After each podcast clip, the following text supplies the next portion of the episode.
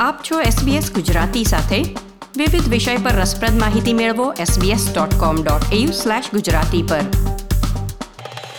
નમસ્કાર. બુધવાર પહેલી એપ્રિલના મુખ્ય સમાચાર આપ સાંભળી રહ્યા છો નીતલ દેસાઈ પાસેથી SBS ગુજરાતી પર. આજના મુખ્ય સમાચાર.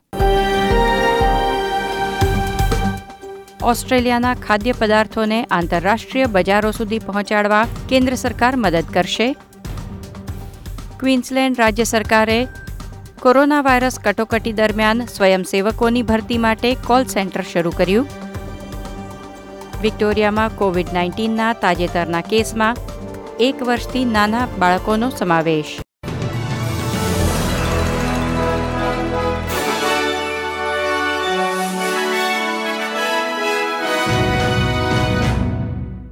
પ્રસ્તુત છે સમાચાર વિગતવાર.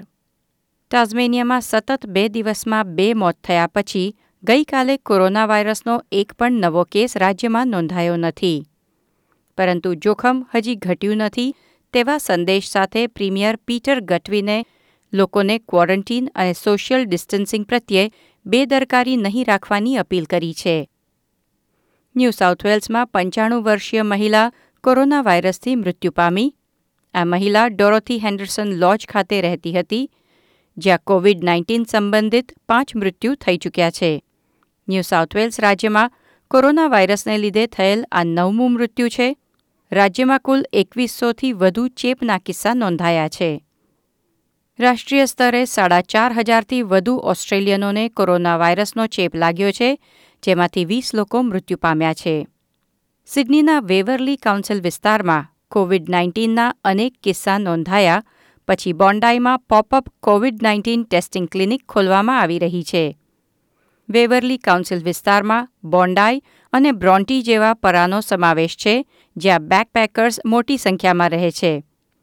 New South Wales police commissioner મિકફલરે ચેતવણી આપી કે એ વિસ્તારોમાં લોકો પોલીસની મદદ કરે અને સરકાર તેમજ આરોગ્ય વિભાગે બહાર પાડેલ નિયમોનું પાલન કરે જેથી કોરોના વાયરસનો તાજેતરનો ફેલાવો અટકાવી શકાય. વિક્ટોરિયામાં તાજેતરના કેસમાં બાર મહિનાથી નાના ત્રણ બાળકો અને એક વર્ષના બાળકને કોરોના વાયરસનો ટેસ્ટ પોઝિટિવ આવ્યો છે. રાજ્ય સરકારે હેલ્થ કેરમાં એક પોઈન્ટ ત્રણ અબજ ડોલરના વધારાના રોકાણને મંજૂરી આપી અને રાજ્યમાં ઇન્ટેન્સિવ કેર બેડ્સની સંખ્યા પાંચસોથી વધારીને ચાર હજાર પાંચસો કરવામાં આવી રહી છે. દક્ષિણ ઓસ્ટ્રેલિયામાં કોરોના વાયરસના અનેક નવા કેસની પુષ્ટિ થઈ છે. આરોગ્ય સત્તાવાળાઓએ જણાવ્યું કે એડલેડ એરપોર્ટ પર કાર્યરત છ બેગેજ હેન્ડલર્સને કોરોના વાયરસનો ટેસ્ટ પોઝિટિવ આવ્યો છે, જેને પગલે એંશી બેગેજ હેન્ડલર્સને સેલ્ફ આઇસોલેશન કરવાનું કહેવામાં આવ્યું છે. ક્વીન્સલેન્ડના પ્રીમિયર એનેસ્ટેશિયા પેલેશેએ જણાવ્યું કે કોરોના વાયરસ કટોકટી માટે સ્વયંસેવકોની ભરતી કરવા એક કેર આર્મી કોલ સેન્ટર ખોલવામાં આવ્યું છે. રાજ્યમાં વાયરસના ચાલીસ નવા કેસની પુષ્ટિ થઈ છે. અને પાછલા દિવસોથી કેસની સંખ્યામાં ઘટાડો પણ જોવા મળી રહ્યો છે. આ ઘટાડો ચાલુ રાખવા વધુ સ્વયંસેવકોને વૃદ્ધ ઓસ્ટ્રેલિયનોની મદદ માટે ભરતી કરવામાં આવી રહ્યા છે. કોરોના વાયરસ રોગચાળા વચ્ચે કૃષિ ક્ષેત્રને વેગ આપવા ઓસ્ટ્રેલિયાના નિકાસકારોને એકસો સિત્તેર અબજ ડોલરની આર્થિક મદદ આપવામાં આવશે. તાજા ઉત્પાદન આંતરરાષ્ટ્રીય બજારો સુધી પહોંચાડવા એકસો દસ મિલિયન ડોલરને ખર્ચે કાર્ગો ફ્લાઇટ ચલાવવામાં આવશે.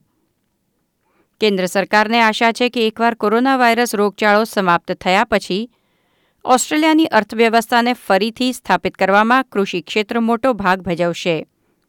ફેડરલ કૃષિ પ્રધાન ડેવિડ લિટલ પ્રાઉડે એક્સપોર્ટ્સને આપેલ આર્થિક સહાય બદલ ઓસ્ટ્રેલિયનોને ખાતરી આપી છે કે ખાદ્ય પદાર્થોના નિકાસથી સ્થાનિક સુપરમાર્કેટ્સને કોઈ અછતનો સામનો નહીં કરવો પડે.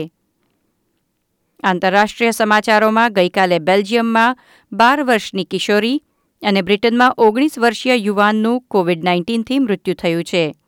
મોટાભાગના યુવાનોને અન્ય કોઈ બીમારી હોય અને કોરોના વાયરસનો ચેપ લાગે, ત્યારે જ તેમને જીવનું જોખમ ઊભું થાય છે, પરંતુ બ્રિટનના ઓગણીસ વર્ષીય યુવાનને કોઈ બીમારી નહોતી છતાં તેને માટે કોવિડ નાઇન્ટીન જીવલેણ બીમારી સાબિત થઈ છે.